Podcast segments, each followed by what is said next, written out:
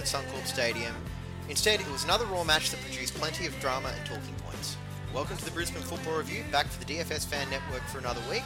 On top of our regular A-League discussion, we also have a special segment previewing W League, which kicks off this weekend. It's James and Scott here as per usual, and with Adam off playing Captain Jack Sparrow on the high speeds, high seas. this is why I try and don't do my normal intro. With Adam playing Captain Jack Sparrow on the high seas, we brought in a special guest from the Women's Game website, Angela Bassett. Welcome to the show. Hello, guys. Thank you for having me. Welcome, Angela. Well done with that intro, James. You got there eventually. Three times. Are we sure James is, Adam's not dodging you because Everton lost 5 2 to Arsenal? Are we sure that's not why he's not Oh. here? yeah, that could actually be That, why. I think that's more why he's not here. This holiday thing's a mirage. Not really away. Although if he is playing Captain Jack Sparrow, he put in a much more convincing performance in the Caribbean movie. All right, so we've got a lot to talk about. We've got a special interview with Mel Andreatta coming up as well. But let's get into segment one, the A-League recap. The Roar lost their second straight home game 2-1 on a dramatic Sunday afternoon at Suncorp Stadium. Scott, how much did that suck? Oh my goodness. Where do you want, where do you want to start with this? Let's start with the team lineup, okay? So Okay. Eric Bautheac started, Brett Holman back in. Mm-hmm. Signs of optimism initially, maybe? Yeah, I thought Bautheac was quite good in the first half. I thought he got he's struggling to get involved, like to some degree, because he's getting to know his new teammates. But he showed enough that he's got plenty of potential. I think he'll be really good this year. And I thought that they worked quite well to some degree. I think they'll get better, but they started so sluggishly as a team. For me, like, the first ten minutes, first twenty minutes even was really sluggish. It's something different from the Roar, though, when you think about it. And um, the addition, uh, the addition of him to the squad, though, was good, but he did struggle um, in the style of play that Roar had been he'll there, happening. the Roar way, Yeah. whatever that is, actually. Kind of Is, is expected that changing by the week? The Roar way, by the way. the Roar way changes You month did to kind month. of expect Yeah. that a little bit, though, given he did land at what two o'clock Wednesday morning or something. Mm-hmm. Yeah. Which, look, backing up there is quite impressive. I was a little bit surprised that he started, though. I would have considered maybe bringing him off the bench on forty-five or sixty minutes. In saying that, um, s- I don't think the bench that what they haven't had had in the past few weeks has that potency. Maybe bringing them on, um, especially Skapetis Yeah. and them on um, as a substitute would be better because they don't have that urgency coming on and starting. Well, Aloisi said that way by starting him, it at least meant that he could just run him for as long as he Yeah. had in his legs, and It was kind of previewed in the media from Marco a couple of days before the game. He was going to start in that thing anyway, so it wasn't much of a surprise on game day when it got there. But I don't know. It was a little bit of a surprise. So it was the second game of Jade North at fullback. Uh-huh. He started off on the right, and I'm still going with he's there to provide a little bit more defensive cover in the absence of Thomas Kristensen. it's probably true, but it's hurting the team so much going forward because he just doesn't get forward enough to create the overlaps and the cross. You saw when Jack Hingert came on on the right, that's where the goal came from. Well, they did Someone getting Corey forward, Brown. and then the Corey Brown went off the left. They didn't have that on the left, so I think that's where not having two attacking-minded fullbacks is hurting them. So as soon as Kristensen can get back, they'll be much better for it. If that is what the reason genuinely is. That's my theory, and I'm sticking Yeah. to it. It's, I would gon- skip it's with it. going to hurt them though, losing Corey Brown to Yeah. the hamstring injury. Don't- I'm not too sure who if they're going to keep Jack in the squad or not. I you'd say it's- we'll get to it later, but say that's probably the way to go, right? Hmm. And you could see there was, I don't want to say an imbalance, but there did seem to be a real desire to just really get down that right I hand would, side. I would call it an mm-hmm. Once imbalance. Hingert came on, yeah, it was ca- basically let's just get everything down the right. Because before that, it was go down the left with Corey Brown. Mm. So I, I'd definitely call it an imbalance. One thing that did stand out as a bit of a positive as well. I thought they were much more effective tackling in midfield and much better with the high press because you did see quite a lot of the time the Roar were were able to pin Newcastle in their own half. It, it is true. They they did. Um, it was better than previous start to the season. Um, but in saying that, they weren't able to keep it up for the Yeah. whole game, which is a problem. And considering that they're supposed to be playing 90 minutes of football, they should be able to continue that press and that tackling And by ability. week three, you expect them to be at that level. Mm. And yeah, well, overall, like that's one thing that kind of bugged me a little bit was the sporadic intensity all across mm. the park. Like whoever it was, like they'd work really hard to get the ball back, but then they'd get it and then sort of just be faced with a really static lineup in front of them. There was one point, I think it was with about five minutes to go, where they tried to play it down the right, and it was just everyone was just standing still. There were about five Yeah. or six options, and There's not enough movement off the ball at the moment, is there? no, and even in defence as well. Like you saw uh, the ball in from Vujicic, I think it was for the, For the first goal, yeah, it was Yeah. Vujicic, Yeah. yep. It was a nice little run from O'Donovan and a fantastic ball in. Maybe Theo could have claimed it. Oh, I do think the last mm. resort of not blaming someone that goes to the mm. goalkeeper. I do think the defense should have tightened up. They know how Yeah. potent O'Donovan is. He scored four goals before the his- game. Yeah, it was His four fifth- goals going into the game. Yep, fifth goal in the game, and you should be tight on a player that's going to mm, be able to score goals like that. It shouldn't be a second thought, and you shouldn't He's gone be between relying on two your Roar goalkeeper. defenders as well. Yeah, two straight through them. which you might even have to say like is a good run as well. Like you can kind of see why a lot of Roar Yeah. fans were clamoring for Roy O'Donovan to come in in the 1st mm-hmm. place. Like when he was a free agent, I mean. Yeah. Like, signed. Yeah.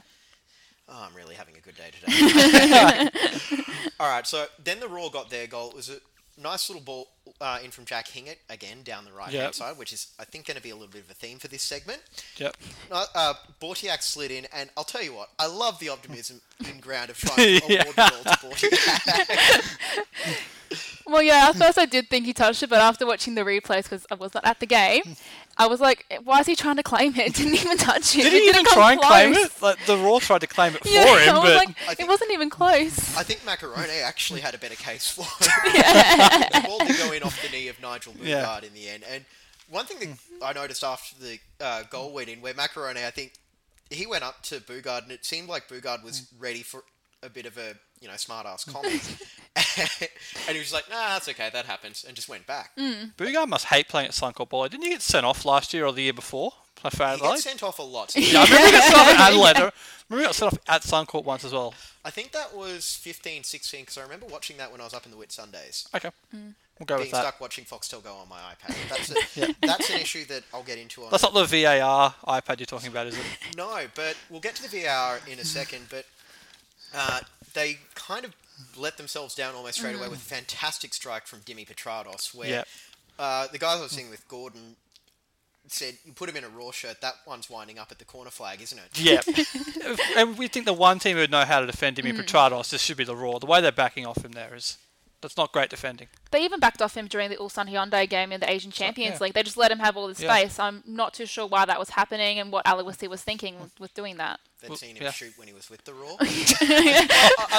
Yeah. One I out of 20 Petratos. goes in, all right. I love, yeah, I love Petratos' like his ability to hit a long range shot. Unfortunately, he had kind of the same habit of Luke Brattan, where mm. if he gets the ball 25 to 30 meters from goal, he thinks, "I can do this," and just lets a rocket fly. Yeah, And- sometimes they are like one-off shots. He does get them Yeah. in sometimes. Sometimes they just go, well, way off the mark. But And as we can hear in our introduction, it does work sometimes for Luke Brattan when there's a Premier's played on Yes. live.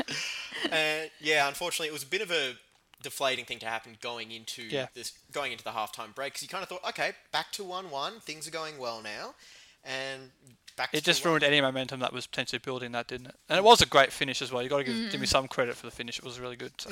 Like, and that's one of the, you look at Theo and go, yeah, you were stuffed there no matter what. Like, you couldn't do anything with that. it was strange though, considering he had hit. Um, I can't remember what game it was, but he did hit a goal similar to that. Um, round two maybe, like the like previous round, and it was a good goal. Yeah. So you would think that Roar, having seen that goal, would have kept marking him a bit more. Yeah. All right, so in the second half, I'm just going through my notes from the game now. so on the break in the second half, Jets, Jets were really packed in and able to outnumber them. There, when they did win the ball back, it was a lot of the time there was you know three against six, four against seven, and it really made it hard for them to get the ball forward quickly. And then, yeah, there was a, a a brutal moment. There's Oh, no delicate way to talk about this. Ronald Vargas had his leg broken quite mm. quite badly. Yeah, that was really bad to watch. It's the second one I've seen in the week because obviously I'm watching the NBA during the week and Gordon Hayward's horrific injury and uh, it's horrendous watching these. I couldn't actually see it from my vantage point 'cause I had the two players at the back to me. So at the first it did look like a genuine 50-50 and when you see the replays, it's bad. It still was a 50-50 It still was 50-50. It was- it just- it didn't look as bad for- It was just that Vargas's foot went under the wrong way when he tried Yeah. to go in to claim the ball again, and it was it was awful to watch on TV Yeah. itself. And knowing that he is going to be out of the game for an extended period of time is a sad thing for the Jets. It's He's definitely dreadful out for the year, isn't he? Watch. He was good, yeah. And it did. ki- They did kind of luck out though, like the Roar in a way, because they had a doctor, a surgeon who specialised in that sitting in the crowd that they were able to call on almost straight away. so, but uh, what really stood out for me, well, two things actually. First of all, I heard a crack when that happened in Oh, my okay. seat, and I'm like my seats are just behind the Roar bench, a few rows up. I Mm. actually hmm. thought it was shin pad on shin pad when I hmm. heard it, and it was just like, oh. Okay, that's not hmm. good. And then you saw, like the Roar in a promising attack position. You'd normally think Matt McKay would be there saying, Yeah. "Go here, go here." He was standing over Vargas, screaming, "Get on, get on! This is bad." It's like because the play went on for another five ten seconds before they stopped it, didn't they? Yeah, Yeah. and the only reason it stopped was because McKay pretty much shouted at the referee to stop the game because someone was down. It really paid off McKay screaming at the referee at the Yeah. time, 'cause- uh, and he was quite shaken up as well. I think top to bottom, everyone on the field. Yeah, I think was. everyone was. It's hard not to be. And And it does become a problem because there are a lot of people saying it was McKay's fault because they believe it wasn't a 50-50 challenge. But you got to feel for when McKay reads those comments because I know, knowing him, having met him a few times, he would take that to heart. He would think that he personally hurt Vargas. yeah, uh, it absolutely was. Like, didn't McKay even have the ball and Vargas challenged That's him? what yeah, it saw was it as kind of well, like yeah. They both like- went into it. Yeah, like it was one of those we both want the ball equally and are going to go for it no matter what. And what, 99 times out of 100, the players walk away with just a little bruise or something. Didn't the referee actually signal like a play on advantage Yeah, to Roar as Roar. well? It was Yeah. a Roar advantage. So initially he thought it was a foul by Vargas. Because So, Vargas did go in two feet. yeah. And yeah, the the borderline mm. heartless thing to say here, which I'll take full responsibility for, that probably saved him from a yellow card. Mm. Possibly. Yeah. Anyway, then we mm. thought the Roar had managed to equalise through Massimo Maccarone with a fantastic little finish there. Speaking of Matt Unfortunately- McKay shouting at the referee, Three minutes later, the VAR overturned it for an offside at the start of the play. Now, I deliberately left this quite late in the segment so that we don't spend the next Okay. 20 minutes screaming about it. Technically, in the mm. build-up, Maccarone was offside when mm-hmm. I think it was Holman or McKay. won McKay, the- McKay, McKay. McKay pushed won the ball ball on. back. Obviously, I haven't tried to watch this game back too often to keep my blood pressure down. but yeah, McKay won the ball back, played it to Maccarone in an offside position, and yeah.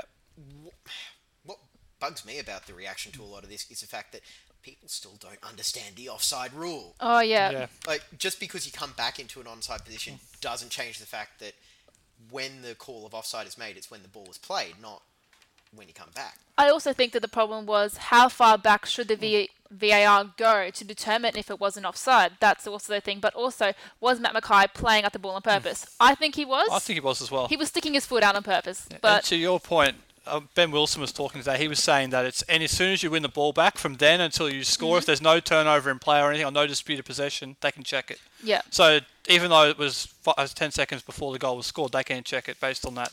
and that's one thing that does definitely need Yeah. to be cleared up by the referees and when they're doing that kind of thing. Because I do think the VAR came in a bit prematurely into the league. Some things weren't sorted out the way they should be. Yeah, it was a little bit of a. Well, I think that's because the A League's uh, one of the guinea pigs essentially Mhm, for FIFA much. Bringing the I think style. The Serie A has it now as well. It's not the only league Yeah. around the world that has it. But Look, I'm. I've said it before when they introduced it last year. I think the most important thing is to get the right call. Hmm. It sucks when it goes against your team. It was a real punch in the guts, but um, they got the call Yeah. right, and I'm That's the fine. thing. I'm fine with the going back to the start of the attacking move. Like Yeah. it's frustrating. You players and fans have every right to be annoyed, but like a lot of things we're seeing in sport now, it might have been a correct application of a bad rule, but it's still a rule. still the rule. And if it was the other way around and the Jets had scored on that, as Brisbane fans, you'd be teeing off if that Yeah. wasn't called. And I can guarantee that if VAR wasn't in this, it, it was involved, and it was uh, just awarded as a goal and finished two-two. There would be a small vocal corner of the internet absolutely blowing up about how there's some conspiracy of the FFA to help Brisbane out of their slide. Just like they're doing with Sydney FC. exactly. Well, there certainly would have been a bunch of people calling for video referees for that sort of incident. So I think And you can't you can't win either way. yeah, all right. And so the Roar needed to respond. Yep. There wasn't the urgency. Like we talked No. about it before. It was sporadic intensity. It was all right. Got to get the ball back. Now what do we do? There was a little bit of that, and I honestly think you can trace a lot of that back to just the fact that everybody on the pitch, the 22 players and the referee, were just absolutely shaken by what happened with Ronnie Vargas, and yeah, like there was some look, we have the rule on the show: don't blame the referee unless your team plays a perfect game, which the Roar definitely did not. But there were some very questionable calls there, where I honestly don't know how Wayne Brown was still on the pitch after some of his challenges. That is true, but and then saying that a lot of the referees sometimes will be scared to pull out a red card in fear of what will happen from the hmm. FFA and review panel. Oh, yeah. It does happen quite a bit. Sometimes they pull out a red card and they're like, "Oh, was it actually a red card, or should I just just give him another warning?" Yeah. Well, there was a mm. last warning thing, and mm. You, Look- he was clearly given like the last warning signal. Yeah. So, but to your point, there were very it, there wasn't that usual build up of multiple chances you'd expect of a team chasing a goal in the last ten minutes. Yeah, there were a couple of set pieces and crosses in, but I don't know about you guys. I never I never thought they were going to score in that last ten minutes. Although it could have gone 28 minutes to stoppage time, they still wouldn't have scored. I don't think they would have scored. It's just weird seeing this kind of Roar. Like hmm. usually you see in the Roar under Ange Postecoglou, the hmm. ones who are urgent to finish the game. Those last five minutes are the deadly five minutes Yeah. against Roar. They're the ones you never want to face in Even injury last time. year. Even last Yeah. year, actually. And like, I'm not going to say there's some sort of massive culture change in the playing squad because a lot of the hmm. team is still there. Sure, they have different attackers, but they've still got plenty of guys capable of it. I honestly thought the most likely one to score was Skapetis, who was fantastic in the second half when he came on. Possibly was, yeah. I do think he's kind of struggling with the pace of the A League, even though he did play in that FFA Cup game. That was just one game out of how many preseason games they've Yeah. played, and despite all their preseason games, they were against MPL clubs, so it's pretty hard to determine how good he actually is. He did play for Stoke, so he's quite used So, to slow, yeah. Stoke under play. 23s. Definitely not the bitter Arsenal fan. so yeah, unfortunately, it was you know not great. There were a lot of frustrated fans after the game. Unfortunately, they were so frustrated they didn't want to come and talk on fan. yeah. So we'll once again say thank you to everyone that participated, and I think we'll call time on segment one. As Scott gestures here, Yeah, okay. Which Yeah. works so well in Yeah, I, I will get to, I will get there one day. Don't worry. All right, we'll be back after this. This is a Brisbane football review.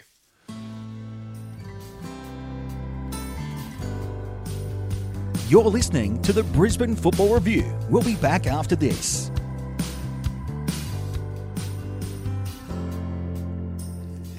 Back to the Brisbane Football Review here for the Daily Football Show Fan Network. It's James, Scott, and Angela here, not Adam. We actually quite like having you here. this is a, this is the new formation, isn't it? The way we're going to go from now on. yeah, three at the back. Yep. All right, so we're going to go. Adam's on the bench. Works for me. Yeah. All right, so we're going to go on to the A League recap and talk about Friday night. Adelaide 2 2 against Melbourne victory at Adelaide Oval, where I think it was 19,000 people watched it. So, first question, I'm going to start off with you, Angela. Was it worth the extra 3,000 people there to move it from Hindmarsh? Uh, it's always good to have that extra crowd, but moving it all the way, yeah, I just I don't see the point in that actually happening. What? Do they get like a government subsidy for You that would one think- game or not? Because otherwise, I don't see the point. Yeah, if it if it was subsidised by the government, the government paid for the stadium. Yeah, maybe, but if it wasn't, it was out of their own pockets. I don't see the Because point. eighteen thousand would have been at Cooper's would have been an unbelievable atmosphere. Mm. Because it just just like it's too big a stadium for that size crowd.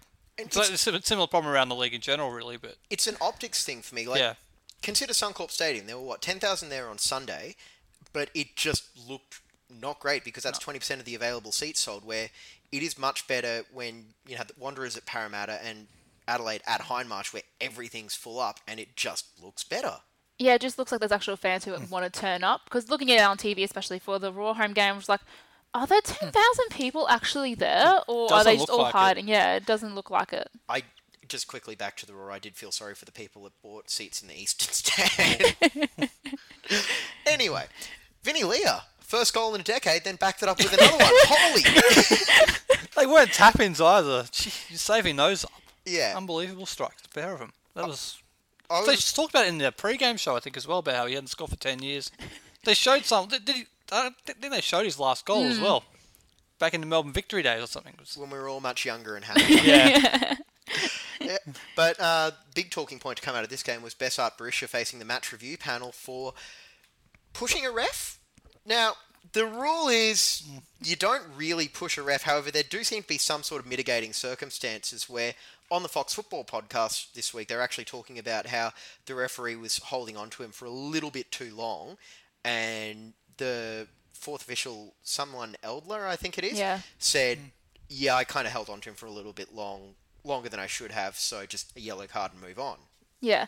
In, yeah, the rule is referees will go in there to try and defuse the situation. Obviously, that's what he did. Mm-hmm. But then you're not meant to go to the extent of touching the player. You're meant to just say, move on, mate. There you go. You're not meant to try and drag them Yeah. away. In saying that, Berisha did was getting pretty annoyed with the situation. He just said, just back off, mate. Like, leave me alone.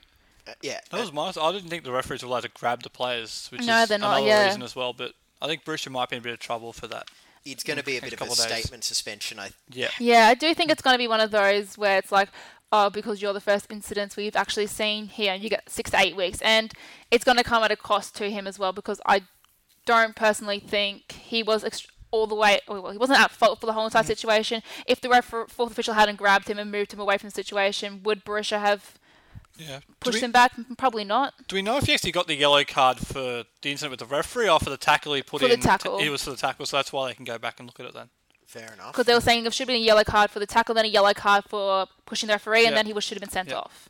Which I actually would have been okay with as a, I suppose, sanction Yeah. because a yellow card is still technically lenient. It does show, however, that Berisha is not an NFL fan because earlier that day you saw Marshawn Lynch get ejected for You had to get an NFL reference in, didn't you? course. yeah. Hey, I'm in a good mood. The Patriots won Uh-huh. this week, all right? Hopefully, I am in a good mood for the next four months. Or so.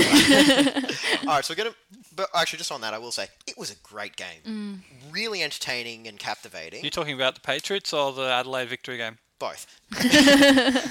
All right, so yeah, good game. And then Saturday afternoon, the early game. Might have fallen asleep in this while I was watching it, but I was awake long enough to see a fantastic free kick goal for Ross McCormack to get Melbourne City up uh, past Wellington.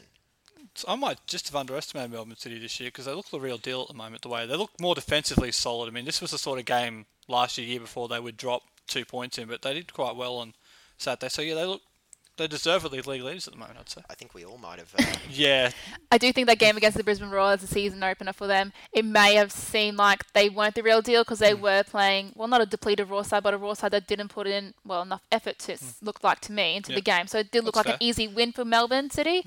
But after the last two rounds, I think they've got something special about them coming through. It seems like they're sort of growing into it as Yeah. well. Like that first week, I don't think City got out of second gear, but they do seem to be playing to the level that is necessary. And look, we saw them get off to a good start last season before fading off after about round nine. it's after the cup final when they Yeah. beat Sydney. So I thought it was after they lost to the Roar at Suncorp personally. but, uh, we'll go with that too. absolutely. All right, so then there was a Sydney derby, which It- Mildly interesting. It was actually, but I have to admit, I kind of lost a little bit of interest in it because the Bledisloe Cup got introduced. yeah, I, I were you can't- both watching Bledisloe yeah Cup? or- sorry. Yeah. Australia had to win at something. I, I did send I did send you the photo of my Yeah, you- yeah. because I was meant to be out for dinner, but those plans sort of went awry, and I wound up uh, watching the second half with the City Derby on my iPad and the Bledisloe on the TV, and it was a fun Saturday night in the end. Well, I didn't see the Bledisloe Cup, so I can't comment on that. But All right, so Scott, you've got this Yeah. game. Oh, I'm gonna go get it. Great, thanks. No, I thought the derby was really good. Though. I thought the Wanderers really took it to Sydney FC in a way no one else really has so far this season. It was they actually, and they got out to a two goal lead as well. And I thought people have been questioning Hayden Foxe's tactics. I thought he got a lot of things right. Maybe he got his substitutions wrong in the timing of them, but I think the most part he did quite well. And I think Wanderers were almost unlucky not to win the game, to be honest. Hmm, Well, Wanderers Well- can also feel a little bit hard done by by the VAR call on I thought that was a penalty though. I think it was too, but the, it was one of those. It, you could have seen it go either way. For me. yeah. Like I think it would have been one of those. If they called it play on, there would have been the same amount of people feeling aggrieved than if they called it as is, and you know what I Yeah. mean. It's one of those things, the ref's perception of the and perception of the rules and understanding of the rules. Each mm. ref's going to be a different. Mm. If it was a different ref, would he have given it? Mm, Probably, mm. but yeah, it's just it's going to depend with each ref how the VAR call goes, or if it's a penalty decision. Carney definitely played for it though.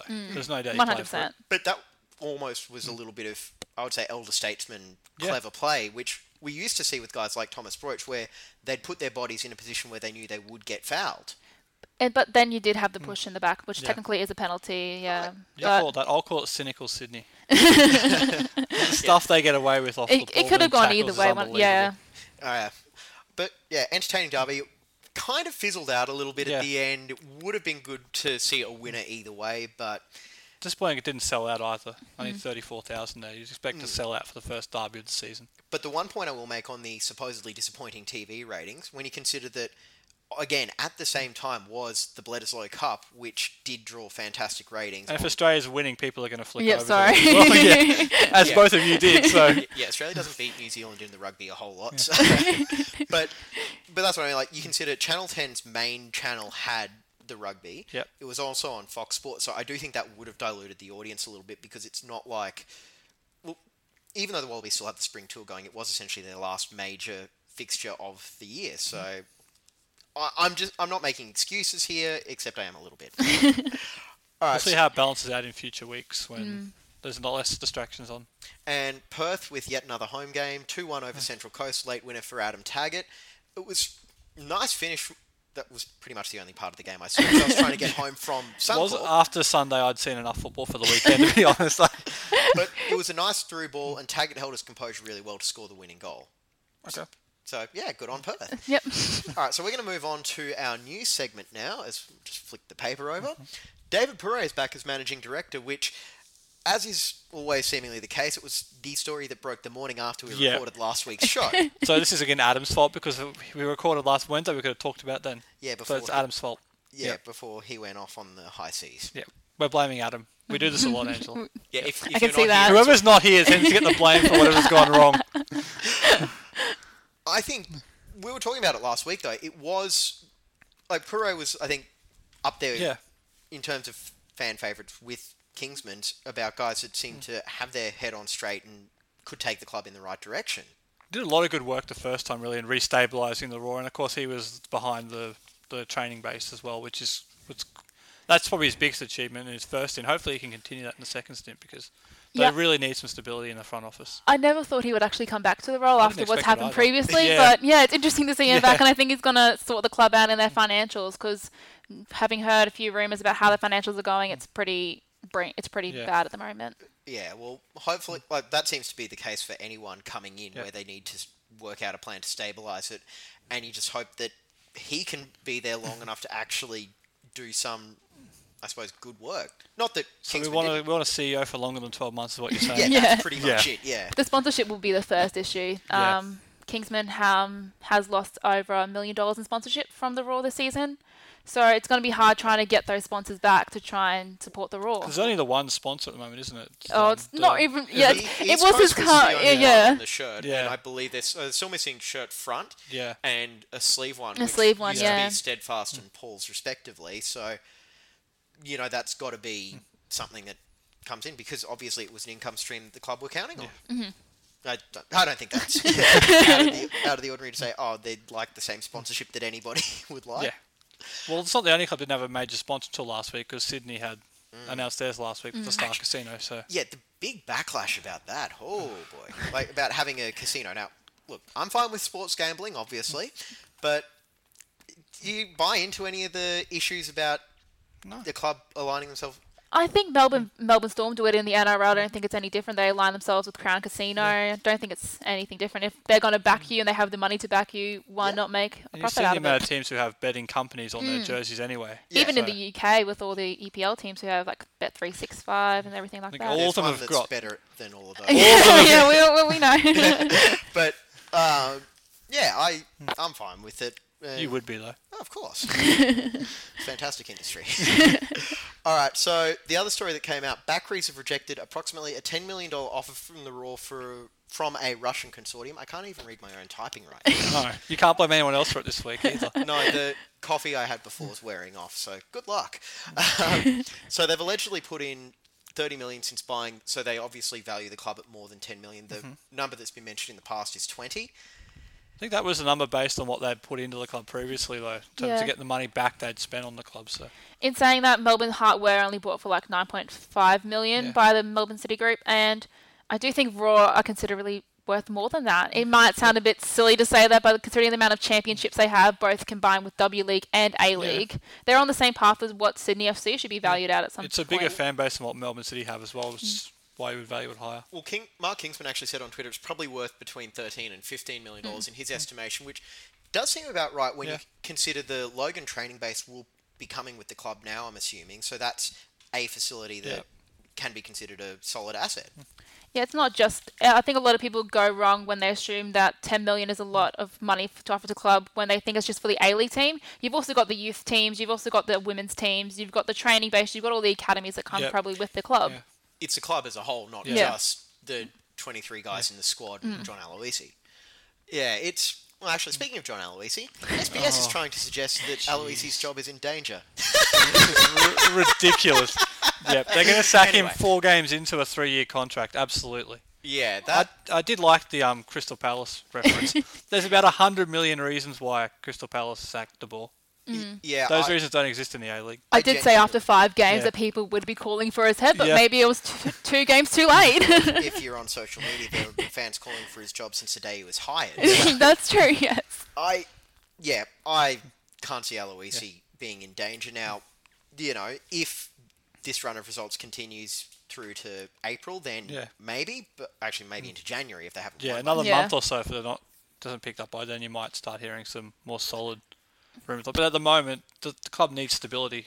Yeah. Sacking the head coach now is not going to help the situation. And No. even like going back to the financials we talked about before, do they really want to pay out a three-year contract? Yeah. It- Yeah, And look, I, I'm still putting this down to a poor patch from the A League squad. Like, yeah. I do think there's room to bounce back, and I'm going to give Aloisi the benefit of the doubt, considering what he's done in the last Mm-hmm. two years under the circumstances that he's had to go through. Like- And well done to the SBS clickbait journalist who's got a cl- good ref, good mention here Absolutely. on that story. Yes, from our Absolute rubbish. By the way, hi, mum and dad. uh, the Young Matildas, that's a bit of good news, isn't it? 5 2 win over Vietnam in the final group game. Roar defender Kaitlyn Torpey started all three group games. They play North Korea in the semi finals on Wednesday, so some of you, by the time you listen to this, might actually know how they went. North Korea said they won 8 0, it's fine. well played. So it's the first time they made it to the final four, so what leaps out to me is the fact that they've got seemingly a good young batch of talent coming through to back up the current Matildas squad. It, it actually has been a talking point over the past few um, weeks about how good the young Matildas actually are. Um, usually there has not been a well, it's not usually not a bad squad, but it hasn't usually been the best squad that we could produce for the young Matildas. And having these kinds of runs of results is actually really good for the girls. But then again, coming up against North Korea, who have one of the best young youth, ta- have Yeah. one of the best talents. According in- to North Korea. According to North Korea. But also when you look at them um, from a women's pers- games perspective, They've always been competitive. They've haven't they? always been competitive, but that's never translated to a senior level. But they do have one of the teams, and that was one team everyone was saying we needed to avoid was North Korea because we did not want to play them. Well, you know what they say to be the best, you've got to beat the best, or something like that. But all the girls play in the W League basically as well now, don't they? Basically, yeah, there's always been a huge problem with some of the young Matilda girls who have been selected to play for young Matildas not being selected in W League, but that does come down to each individual club and how each individual club is run and how they want youth players to play. They got they got two chances now to qualify for the World Cup, don't they? Because the top three in the tournament go to the World Cup next year. I believe it was t- uh, top top- two, is it but top I could be wrong about that. It's a very confusing system. Yeah. With FIFA? No. All right, that's going to be it for this segment of the Brisbane Football Review. We'll be back to preview the W League right after this.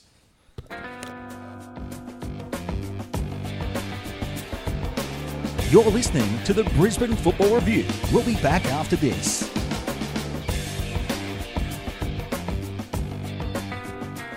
And welcome back to the Brisbane Football Review. It's James Scott and Angela here, and we're going to talk about the Brisbane Roar W League season, which starts this weekend.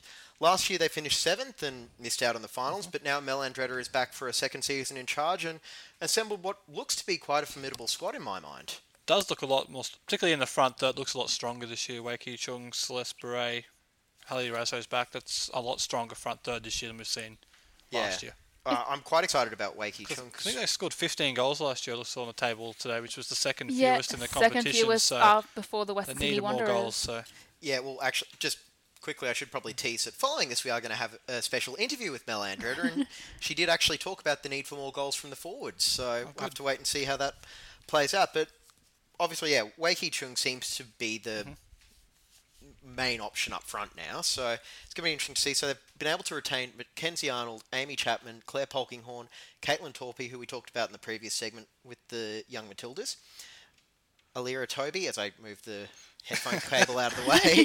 Summer O'Brien, Abby Lloyd, Natalie Tatham, Georgina Worth, and of course they've brought back Katrina Gorry on a two-year deal Yes. as the first W League player uh, to sign for the Roar for multiple seasons, which is fantastic.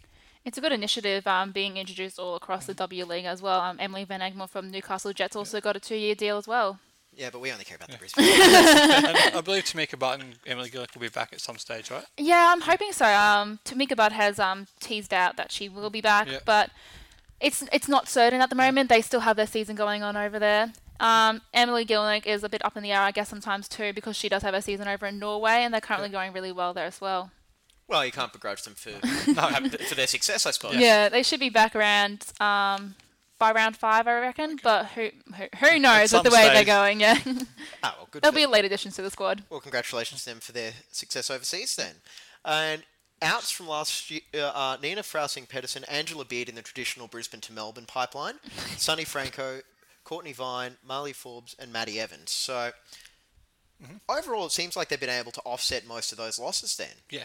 Yeah, they have. Um, the Maddie Evans did um, retire over in the, um, the US this season, but also it was it is actually a bit of a loss to lose Courtney. She is a very brilliant young player who did come through the NTC program here at Brisbane Roar. So it is a big loss losing, um, ha- having her leave for Newcastle. But I do think bringing in um, Hayley Raso will offset that. And Hayley Raso is, of course, a fan favourite here with her trademarked ribbon in her hair. And while we're congratulating players on exploits overseas, we congratulate Hayley and Celeste for winning the NWSL over there in, mm. in, in the States. One thing that I think is going to be really cool this year is you're seeing a lot of those Matildas and Yeah. women that have been playing over in America. They're starting to recruit players to come back now for the Australian League. Yeah, it's always been um, good to see that. It's getting more and more. You can actually you're getting seeing more and more um, American players come over, but I think it's because the way the league has developed since um, season one, which was ten seasons ago now, Yeah. 'cause it head into ten, season ten. But um, I'm seeing, I'm hoping to see more and more internationals come once we do get a full W League season going, where every team gets to play each other twice instead of once. Yeah. Or There is a bit of a Hardly ever. disparity in the draw. It's like that, isn't it? Yeah, so how is the draw set up then? So the draw is well, the draw is just set up however they feel like it really. It's so a the, li- little bit like pre-season. Just line up your fixtures and we'll work with it. yeah, so currently you have Perth Glory who pretty much get the raw end of the deal. I thought Um, they p- always or played at home. actually, they don't really get the raw end of the deal. They only have to play four teams over here. Oh, for the eight teams twice. Okay. So it's kind of the thing. So some teams will get to play each other twice. Some other teams will get to just play each other once. So a lot of the big problem, a lot of the problem is that people are deciding how who's going to win just before the season starts. So you are able to, I suppose, stack your draw a Mm-hmm. little bit, which, yeah, they do need a full home and away season. That's 'Cause I did notice the draw this year. The Roar, for example, only play the two Sydney teams away Yeah. instead of at home. So And we play Perth away and a, away at and at home, which is different for us considering we actually haven't had that in the last two seasons. Well, while we are talking about the draw, obviously the big change is the fact that five of the six Roar W League home games are now at Suncorp Stadium as part of double headers with the A League side, and I think that's a fantastic move. It is actually it's really good to actually see it. Well, majority of the games are there, and actually they have a home for W League instead of having them all the way at AJ Kelly Park. Which their sixth thank you for saying that. 'cause I'm sick of going there as well. Yeah, Yeah. Adam, who you're obviously in here for, he loves those games at AJ Kelly Park because he could probably walk there. And he can cover the game in December is it- against is it, um, Newcastle, right? Up there? Yes, That's the Newcastle. one game that's not at Suncorp, yeah. The atmosphere at AJ Kelly Park is always amazing. It was fantastic last season. You had 2,000 plus up there every single game, and it was a good way to boost the sport up there with players coming from Sunshine Coast and obviously from Penn Power to watch the girls play. And since we're not on community radio anymore, we can flat out say that the Roar have actually got W League specific membership packs mm-hmm. available now as well, which get you into all of their home games. So Yep, or you get into all their home games, including the one at AJ Kelly Park, but you also get to go to the double-header games to see Yeah. the men's play as well afterwards. So it gives you five games for both, which is quite I, good. I think, no offense to the A League squad, but at the moment I think W League might be. I'm glad you said that because I was thinking it. Oh, look, someone had to make that Yeah. joke, and I'll take the hit. It's the one that does it. but yeah, so let's talk about the expectations here. So obviously seventh last year, not really what we would have been hoping for. Can they challenge the top teams? I do think they can. The crazy thing about last season was, despite having more points than the previous season, they still finished in seventh. And in 2015 2016, they finished fourth. Yeah. So I do think that while the level has changed in the W League from 2015 16 to 2016 17 season, um, they can challenge a team. It's all about getting that good start against Sydney and Perth. Yeah. Yep. So they're 'Cause that's two away. teams you'd expect to be up Yeah. this year. So They're going to be tough teams. Sydney's Yeah. recruited extremely well with a number of American-based Yep. players, and I think about six um, young Matildas and Matildas are currently in their squad. all that, and didn't even mention Lisa De Vanna either. so They have the they have yeah, recruited Lisa, really well. yeah, Lisa's there. Yours, but they've also lost a few players, sadly, to Melbourne City. And I think we are contractually obligated to mention that Sam Kerr, the best female player in the world, is over in Perth Glory. So, Although not according to FIFA. Yeah, not according to FIFA. yeah, well, we know how much FIFA rankings count for.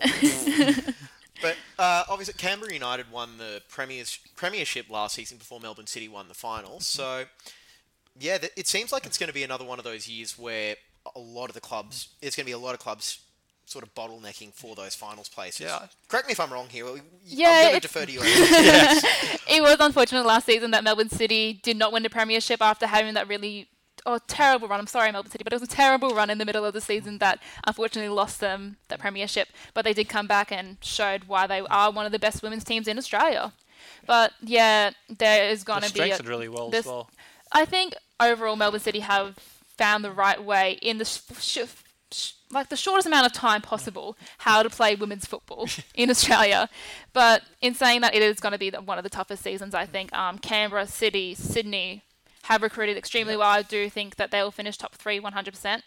But then you also have Newcastle who are doing very well, Western Sydney, Roar, and Adelaide. Perth will be up there, I think, Yeah. too. But I do think they ha- they can't just rely on Kerr to be the mastermind of everything that happens. Well, it's not like the standard of the league isn't going to be that sort of one where you can just put the best player out on the park and dominate like you find with I don't know La Liga. little shot at Spain there. Um, you are actually going to have to have a good side, top to Yeah. bottom. Yeah, you're going to have to have defense that is um strong across the board. You can't have someone who's weak at the back, and especially in the central defense where players can just run through very well. You're going to have to have that solo defense defender and central midfielder who can also go on as an attacking player, like Katrina Gorry does sometimes. That's and why I I- think the Roar go really well this year because they've got a good spine to the team now. with Polkinghorne, Mackenzie Arnold, Katrina Gorry, and then Wakey Chung up front. I think it's a good spine of a side to build around. I think that'd be really good. The only problem would be is um, if Hayley can get those um, Yeah. balls in to Waiki Chung and if she can finish them off. But you also have that problem if you don't have, I believe it's Carson Pickett who is Yep. um, going to be in the defending role as long as Celeste Boureille. Yep. If they can't help Katrina move that ball up the front, I think we're going to have problems again because Katrina does a lot more movement than any other player on the field. Move those tiny legs really quickly. Doing one for short people every every day. yeah, so there's obviously a lot to look forward to. Uh, there is, of course, a new W League active supporter group called the Roar Corps. Scott, you were. Yes. Angels are as well putting more about than I But do. I just want to make you talk. okay. Well, I'll we'll probably defer more to Angel because you there meeting on. I was at a meeting a couple of weeks ago, and they were there was plans made. We don't, I I, don't want to spoil just- too much about it because there's some good ideas out there. And you there. were very, very late too. I was late, but I did. There were some good ideas out there, which keep an eye. It's going to be um, an active supporter group on the sidelines for the W League games. It'll be really yeah, good. we've got a few. We had a Yep. Mm. meeting on Saturday again, and we had a few chants going. So Yep. It's a video to- up out there. you Yep, videos up. Apologies to Aisha Nori, Nori, who we actually forgot to mention in our chants. we apologise. Uh, oh, that's the joy of it. You know, that sort of stuff can come up organically there. Yeah, well, yeah, keep an eye out on um, the Royal Corps Facebook page, Twitter, Instagram. We'll be posting our chants through the week for people to learn during the first home game. That's right. Hopefully, Uh, people get down and support W League team. Yeah, Suncorp also, yeah, come down. It's going to be a fantastic day watching Sam Kerr play. Sorry, A League, you get the second mention there. Sam Kerr wins. I'd be billing that too. yeah, But I suppose from a marketing perspective for the W League, that's what they do want. They want a competitive league where they can say, come down and watch an entertaining game. Like, yeah. like it or not, football in Australia, like men's and women's, does need to be entertaining above all else to get those eyeballs mm. in. And I feel like that's going to be the way forward for the W League and A League. it has been one thing that's definitely been missing from the W League and generally women's football in Australia that marketing that says that these girls are one of the best. The girls have been in the top 10 for a Yeah. few years now, but no one's really taken notice of them until Quite their an recent achievement results. given the AFL only invented women's sport back in January. so Yeah, okay, the- so that's my turn. yeah. the AFL have actually pushed yeah, the W League to becoming a better side with the new CBA agreements and everything has been put in place. But definitely more can be done on the marketing side to push women's football. On a more serious note, I really interested to see what sort of crowds the games get, just because of the way the Matildas have gone the last six months and the attention that they've garnered. I'll be interested to see what sort of crowds they get. I think it Not also just to yeah. the double headers, but also the standalone games. I think it also depends on how, how much the club pushes it itself. Um, talking to a few Brisbane Roar fans, sometimes I didn't even know the W League side was Yeah. playing at AJ Kelly Park. I was like, okay, something's wrong here. Yeah. Something this needs to be fixed for next season. But you also have Perth Glory who have Perth Glory and Melbourne's Victory who have some of the lowest attendances Yeah. in the league with about four to six hundred people staying back. But also. Perth Glory have games that are on after the A League game, so why would people want to stay around and watch? All right, so the Roar's first home game, as we've mentioned, is this Friday, 4:20 p.m. Next lo- it's a away game this week. Home Yeah, ga- they're away game today. It's been a long day. So the Roar's first game is in Sydney uh, at Allianz Stadium ahead of Sydney FC's game Friday night. Yep. Uh, it's 4:20 p.m. local, so that would make it 3:20 Brisbane time. No, time. 520 local, 420 here. Scott, Oh, No, I didn't realise the A League website changed it. Yeah, so- yeah, I noticed it yesterday. I only found out. well done, Scott. Yeah, thank you, James. Okay, so it's 4:20 Brisbane local time. I'm really having a good show. You are. You're doing a fantastic show. All right, so all-time record in Sydney: played 20, won seven, lost seven, drawn six. That's right, yeah. Ah, I believe so. Yep, that looks about right. All right, and the other I hope my round one, stats are right. the round one W League fixtures. Friday, it's Perth versus Melbourne City. Go figure. Perth get a home game. Saturday, Melbourne Victory versus Canberra, and Sunday, Newcastle versus West Sydney. So let's hope the Roar get on to a good start. Be a good game this actually. Two sides expected to be right up there. And two games, obviously, on free-to-air TV with SBS Yes. Viceland. Yeah, it's Yes. always good to see Roar play Sydney. It's always a great interstate battle between the two. Is it 27 games this year on TV, free to air and Fox? Okay, I let's think look it's on something like do that, isn't math. it? I think it's about 27. Yeah, Yeah. they have to write two games per round. All right, let's just go with that. Yeah. All right, so we're going to take a quick break and come back with our special interview with the Roar W League coach Mel Andreatta. This is Brisbane Football Review.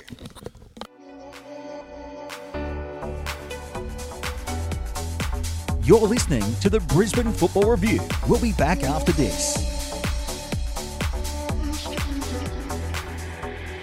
Welcome to segment four of the Brisbane Football Review, part of the DFS Fan Network. It's James here, and we're very happy to be joined by Brisbane Roar W League coach Mel Andreatta. Welcome to the show. Thank you.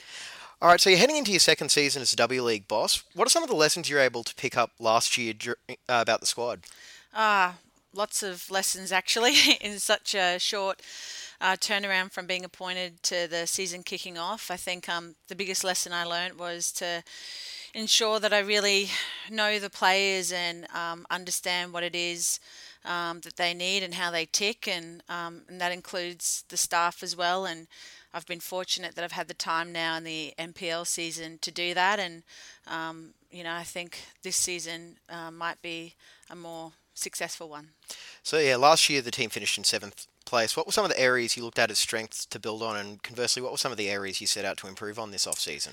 Um, I guess um, number one, our strengths. Um, I guess uh, is somewhere where we should start and, and shouldn't uh, neglect, and uh, that's been our priority is to really focus on our strengths. And what we have is um, a playing group that are, are hungry to succeed, and and they're learners and they're positive, and they're always seeking um, opportunities to uh, do that, and um, you know we've worked on developing individuals and, and our team model and you know to have two midfielders as our leading goal scorers I think was a strength. But you know on the other side um, we know too that we need to be better in the front third and, and we've worked specifically on that um, in the last little bit and, and we've re- recruited to reflect that. And um, you know I think as a brief summary those two areas probably sums it up It would help having so many Matildas in the squad as well. Yeah, yeah. I guess um, you know, uh, getting Hayley back home is a is a real plus uh, for the city and, and for the state and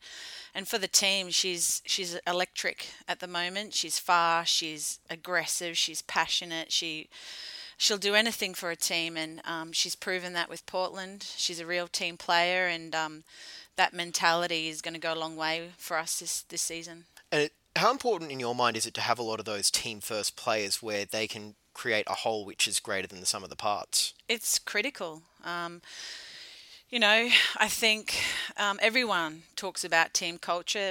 We're not the only club that prides ourselves on our culture, but like um, your work in the front third, your defending in the back third, um, the way you work, your your culture has to be practiced and constantly refined. And you know, the time now between seasons has been used to do that. And we've also recruited players who um, we think can add to that culture and or buy into it. And um, and we're ticking along pretty nicely at the moment.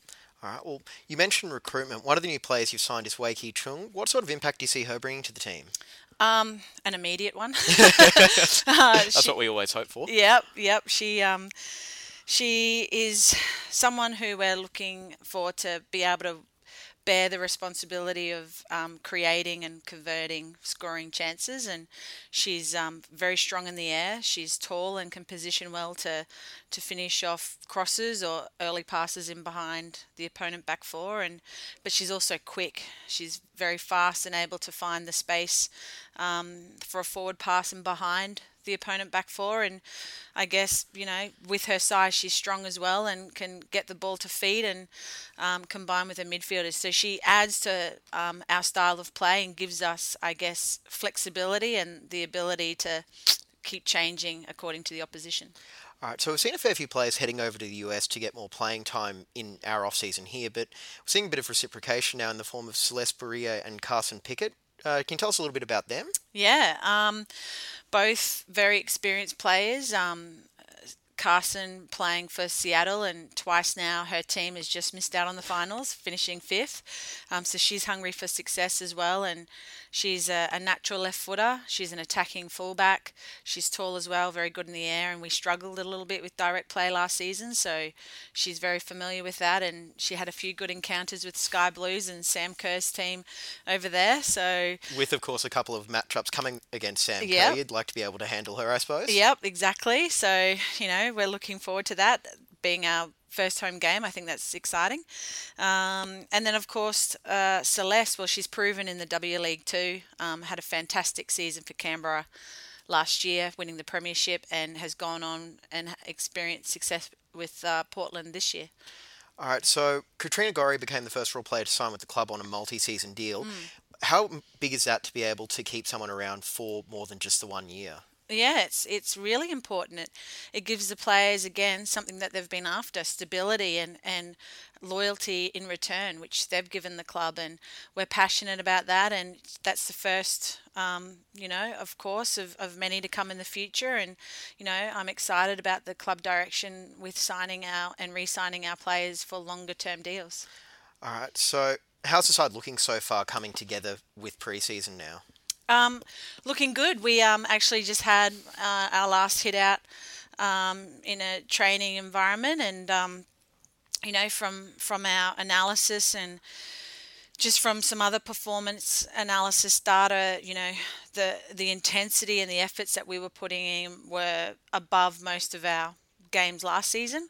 So we're certainly in a in a good position to start positively round one. Um, there's a better understanding of, of how we want to play and um, implementing our key principles as a as a team and and players are more comfortable um, un, within their roles and being able to execute those those uh, key principles. Well, speaking of those key principles, you know, there's been talk of a unified style of play across all three Roar teams. Are you subscribing to any sort of overarching club philosophy, or do you say, no, this is my team, I'm playing my way? Um, as a club, we're a, a club that prides ourselves on controlling the game, and I guess the way as a club we'd like to control the game is is having the ball and um, doing our best with it. And you know, for our team, um, we want to build up from the back and and into the uh, through midfield and to our strikers and. Um, we want to create really good chances through control, possession, and um, and then having said that in, in defence too, we're, we're going to be very positive and aggressive because we want to control the game and that means having the ball. So we will be going after it aggressively and positively and forcing the opponents to turn it over or change their style of play. Do you talk with Alan Stage or John Aloisi or any other coaches and look for lessons to learn from them? Oh yeah, massively.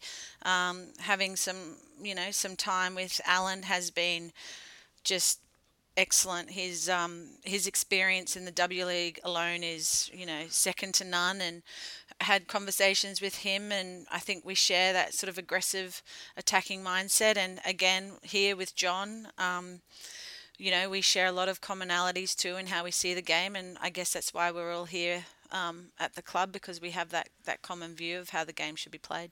Fair enough. Oh, one of the biggest changes to this season's schedule for the Roars W League side is the fact you've got five of your six games at Suncorp Stadium. How exciting is that for you guys? Oh, we're super excited. We um we love playing at Suncorp. Um, we have a good track record at Suncorp, and it's um it's somewhere where we know the fans like to come to as well. And um, yeah, I think um five games um out of six home games there is is only um a step in the right direction. And you have your own supporters group now with the Roar Corps. What are you looking for from them? loud, strong, drums, screaming, just support. You know what every Australian goes to a sporting event for that that emotion, that connection, and that's always been my experience with whatever sport or whatever code that I've followed or or supported, and and I can't wait to see our fans and our supporters. Um, get behind it and continue to grow. It's taken off, um, and look out for them and, and get amongst them because you know it's going to be a special environment there amongst the Roar Corps. Absolutely. I think any uh, fan would love to be part of a massive home field advantage no matter what the side. Yeah. All right, so Melbourne City have been the benchmark side for the last two years. They've raised the bar across the league. Do you feel like your squad can push them this year? Yeah, I think we proved last year um, that we can push them. We went up early 1 0 and we were in a very good position to be the first to, to take their unbeaten run away from them. But, you know, that, that was also, I guess, reflecting on our season, one of our weaknesses, not being able to finish off games, and we weren't able to finish off the season either. So I think now with the squad that we've assembled and the work we've done in between seasons, um, we'll definitely be pushing every side, um, including ourselves, to be better. Excellent. All right, so your first game this season is away to Sydney FC this weekend. How important is it for you guys to get off to a good start there? Yeah, I think for everybody, such a short season, it's important um, to start off well, and we're confident that we'll be able to do that. But we're also um, willing to and able to adjust no matter what the circumstances are that we face. And your first home game's a week later. How excited are you to get in front of ho- hopefully vocal crowd in the first part of a double header? Yeah, we're um, really excited. We know it's going to be a strong crowd. Um, we know it's going to be vocal. Um, so many people are, are talking about it and planning for it. So, Brisbane, we can't wait. And where else would you rather be on a Sunday afternoon than watching the Roar both sides at uh, Suncorp Stadium? Yeah, where else would you want to be? There's so many big names um, in both sides. It's going to be an afternoon of entertainment. So, All right, well, that's going to wrap it up. Mel, thank you very much for your time. no worries. And we'll be back right after this. This is the Brisbane Football Review.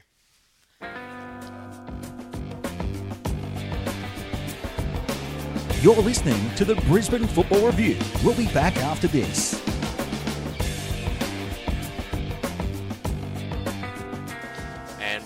The Brisbane Football Review. It's our final segment for this week's show, and we're going to look ahead to the Wellington game. But before we do that, Scott, how can people get in contact with us? All right, so you're on Facebook, um, Brisbane Football Review, Twitter at Roar Review, podcast on Whooshkaa and iTunes, and if we're at games, you can come and talk to James if you feel like it at FanCam. So it gets a bit lonely when the team doesn't go so well, so go down and That's go right. down and have a chat to him.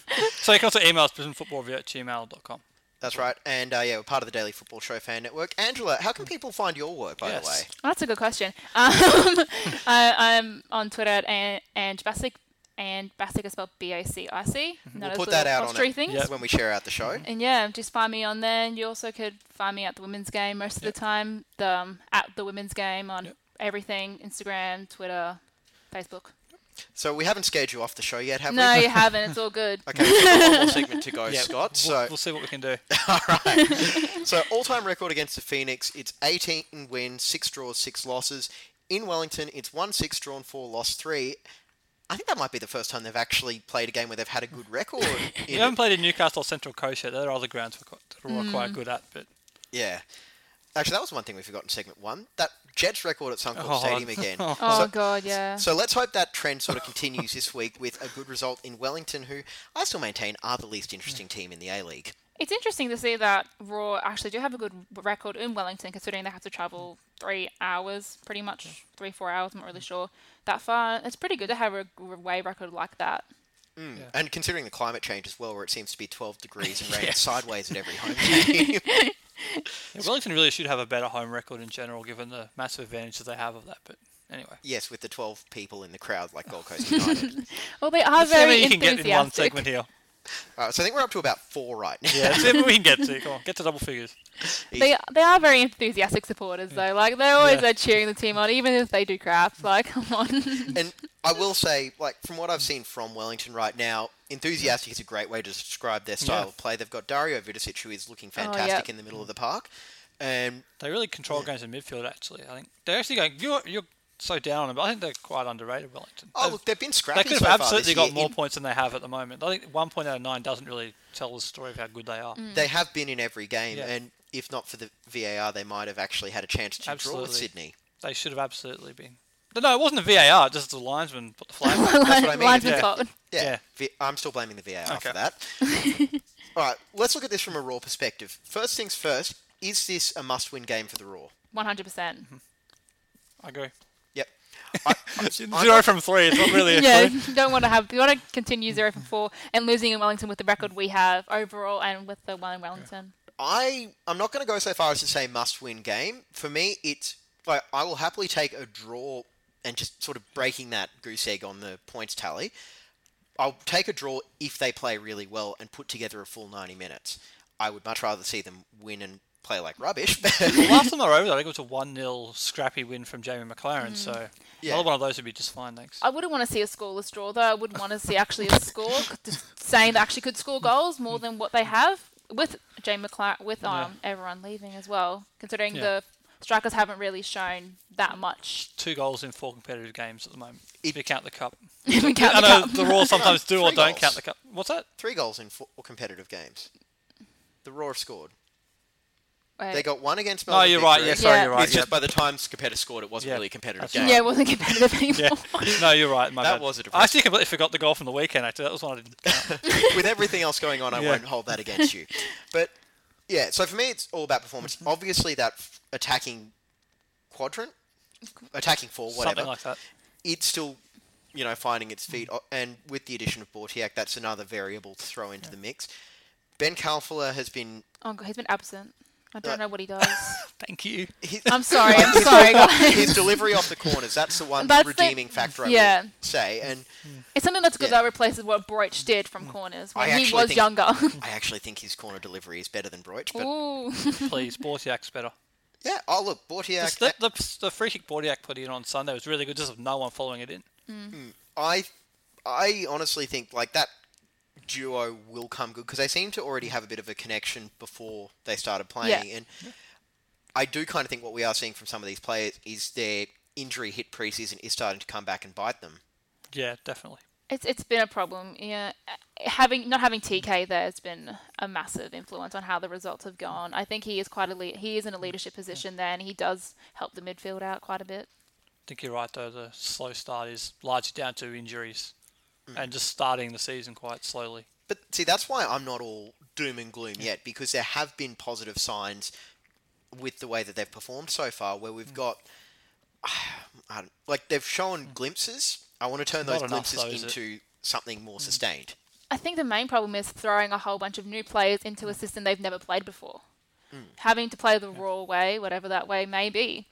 But having Ben Kalfal uh, and who else is that? Um, Bautheac, Bautheac, yes. yes. Maccarone. Maccarone is fitted quite Yeah, well into that yeah. though. He's up there. He's like the target man into the centre, but otherwise they're all being thrusted into a new role that they've never played before. Still think they're trying to find out how to use Hmm. Maccarone properly as well. They still haven't got that down pat yet. Even though it's been all pre-season, Yeah. I reckon they should have played a few more competitive games against top sides like A League teams instead of NPL teams. But I think maybe in pre-season they might have considered playing the system they were mm. going to use in the A League. Yeah. Because obviously there was that three at the back stuff going on, which mm. It wasn't a three at the back, didn't you hear, John? John says not. It wasn't three at the back. What are you talking about?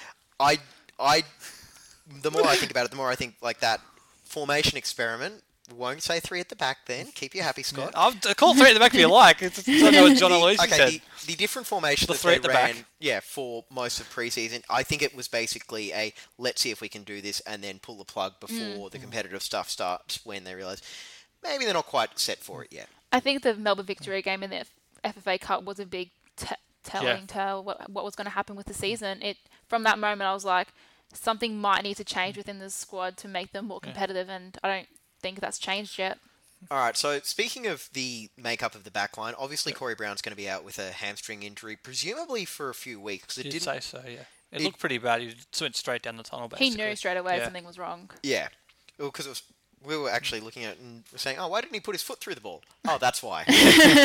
so obviously, get well soon, Corey. One-time podcast guest, and I'm guessing probably not an avid listener since he heard what we talk about. All right, so uh, other round four fixtures. We've been going for long enough. I think we can just keep moving here. Should talk about who's going to come in at the back though. Oh, it's going to be Jade North, isn't it? Should it probably will be. I'd just love to see him play two proper fullbacks with Ingham and Hingert. Well, Dane On Ingham either will be side, the obvious. Yeah. Ingham will come in on the bench and Hingert will start. But I just wish he played both. So I want. I I just think- like attacking fullbacks, please. Ingham did show a lot of promise in those Asian Cup games, uh, Asian Champions League Yeah. games. So I think he would be a good choice on the bench. Yeah, why not? Uh, I no no chance of Connor O'Toole being a naturally left-sided player. I just assumed it'd be Dane Ingham, given he's the one that's Yeah, been he's been called up training- the last couple of weeks Is he, in the uh, squad. He's been training with the squad during the off season too. He wasn't in NPL Yeah. a lot of either in the Brisbane Roar Youth side. So I'm assuming that he's been working quite hard with the senior team. And take it for what it's worth. They did give him jersey number two, so clearly they expect something Yeah. from him. yeah, uh, well, because actually before the game on Sunday, we saw him warming up. He and was warming up, There yeah. was the question of, oh, what's who's number two? What's he doing out there? Uh, oh, that's Dane Ingham. Oh, he must be on the bench. No, it's just emergency cover, I guess. So how about that? All right, so now we'll go on to the other round four fixtures. Sydney FC uh, face Perth Glory, who have a rare away trip for them. Yes, I was interested in this game because Sydney's defensively the last couple of weeks have shown they're a bit vulnerable, and Perth have got a really good attack. So I think Perth might cause some troubles. I think Sydney will win, but I think Sydney m- might have a few problems at the back too. Um, I do think they're still getting into Yeah. the rhythm of the season too. Um, but Perth have proven to be Yeah. pretty good um, away from home sometimes. I but in saying that, Adam Taggart Mm. and his ability to cause problems for the defence, I think Perth might have it. I'm I'm going to stick with Sydney here, but who knows? I would not be surprised if Perth did something though. Yeah, I wouldn't be surprised if Perth pulled something out of their hat. it, it's going to be closer than the odds might suggest. Yeah. All right, so Saturday after the Roar game, it's actually going to be really intriguing. It's the second Melbourne side to visit Adelaide uh, coming up, and this one's actually going to be at Hindmarsh Stadium. First game for City outside of Victoria. I don't think it's going to hurt them too much being outside of Victoria, but Well, they just have to go next door to They just Adelaide. have to literally just just drive the street probably. But um, uh, Adelaide they proved a lot during the FFA Cup and the way they played, but I don't know if the I don't know if they've produced that way in the A League so far. They're they're a solid side, Adelaide. They work really hard, but I think Melbourne City. This is a good test for them because the, the last couple of years they've kind of struggled away from home, and this will be a good test to see if they can go to a well organised Adelaide side and get a result. Mm. I think this might be a draw though. yeah, I'm going to say a draw, but I think it's going to be a very good game. Yeah, I reckon there might be a last minute winner maybe in there. Not sure who from, but That'll be hey. a nil all now. You said it'll be a really good game. It, it no, it'll be a Tim Cahill salvaging a Yes, very okay. dour game, and that'll just take all the headlines. All right, and then Sunday. Ooh, we've got a double header, which is good because I'm working Sunday evening. Newcastle and West Sydney in Newcastle. Big question, of course, is how are the Jets going to respond uh, to Vargas's absence? And I suppose it would be Wayne Brown stepping into the mix. I think so too. Yeah. Um, if if he wasn't there, probably someone else. But yeah, I mean he's lucky to still be playing um next weekend. This weekend. Yeah, he should, probably shouldn't be playing, but outside thought maybe Joey Champness will get more of a run Yeah, if they move Joey, Petratos into the middle and do that, and maybe even a Devante Clut on the bench, which would be That was actually. Brenton Speed's left field suggestion, saying bring Devante Clut in and just slot him into that Talk role. about players who've completely just disappeared out of sight. Bit I of a miss him. He was fun. Yeah, Uh, and then the final game of the round is Central Coast Mariners against Melbourne Victory. So, funny little trivia note for this weekend. All the teams without a win are actually playing each other. So, I'm ready for two draws in these games. yeah, so Mariners. Anything but a Melbourne win, please. anything but, yeah. Yeah. Anything, yeah, anything but a Melbourne victory win. Sorry. All right, so now we're going to get on to. Don't apologise. That's fine. Melbourne don't listen to us anyway. All right, so. They're going to steal this podcast in two years anyway. Don't worry. Well, if they can pay our moving expenses down there and set us up with oh a no, I'm not moving. decent place Yeah. and pay packet, You and Adam can go. I'll stay here. Oh, gonna need a big house. All right, so predictions for the Roar game Saturday, 4:35 Brisbane time. Uh, Scott, we're gonna start off with you this week. Oh, jeez. Take your hand off your mouth. You're covering up the sound. 1 0 Wellington. All right, so Scott's got a 1 0 loss as I just typed that in onto our spreadsheet. Now, Angela, as we mentioned before we started recording this, feel free to stitch up Adam as much as you want here. Oh, as much as I love to stitch Adam up about it, I do have a bit of faith in this Royal side coming back and proving everyone wrong. I do think that they will have a 1 0 win. 1 0 win for the Roar. Okay, I'm going to call for a 2 2 draw. We do actually have a predictor competition running on the Fox Sports website, which I really should check in. I completely forgot about it at the weekend, so No, I'm out. we mentioned this last week, but Scott's got a fantasy team as well, just made up of all former Roar players. It is fantastic, and you're not coming dead last. yes. And I forgot to bring Champs in. I said I would last week. I completely forgot about it. and just as a quick point, as an update on how our host tips are going, just on this little spreadsheet, I got the result right last week. I didn't get the oh, score, but I got the result. So I'm sitting well clear on one point. one point. All right, so that's going to be it for this, this edition of the Brisbane Football Review. Angela, thank you very much for coming on board. Thank you guys for having me. That's right. I think we might have to bring you back. I think so, yes. Definitely. Scott, thanks as always. See you again, James. All right, thanks everyone for listening. We'll be back next week to discuss hopefully the first Roar victory of the season. We'll talk to you all later.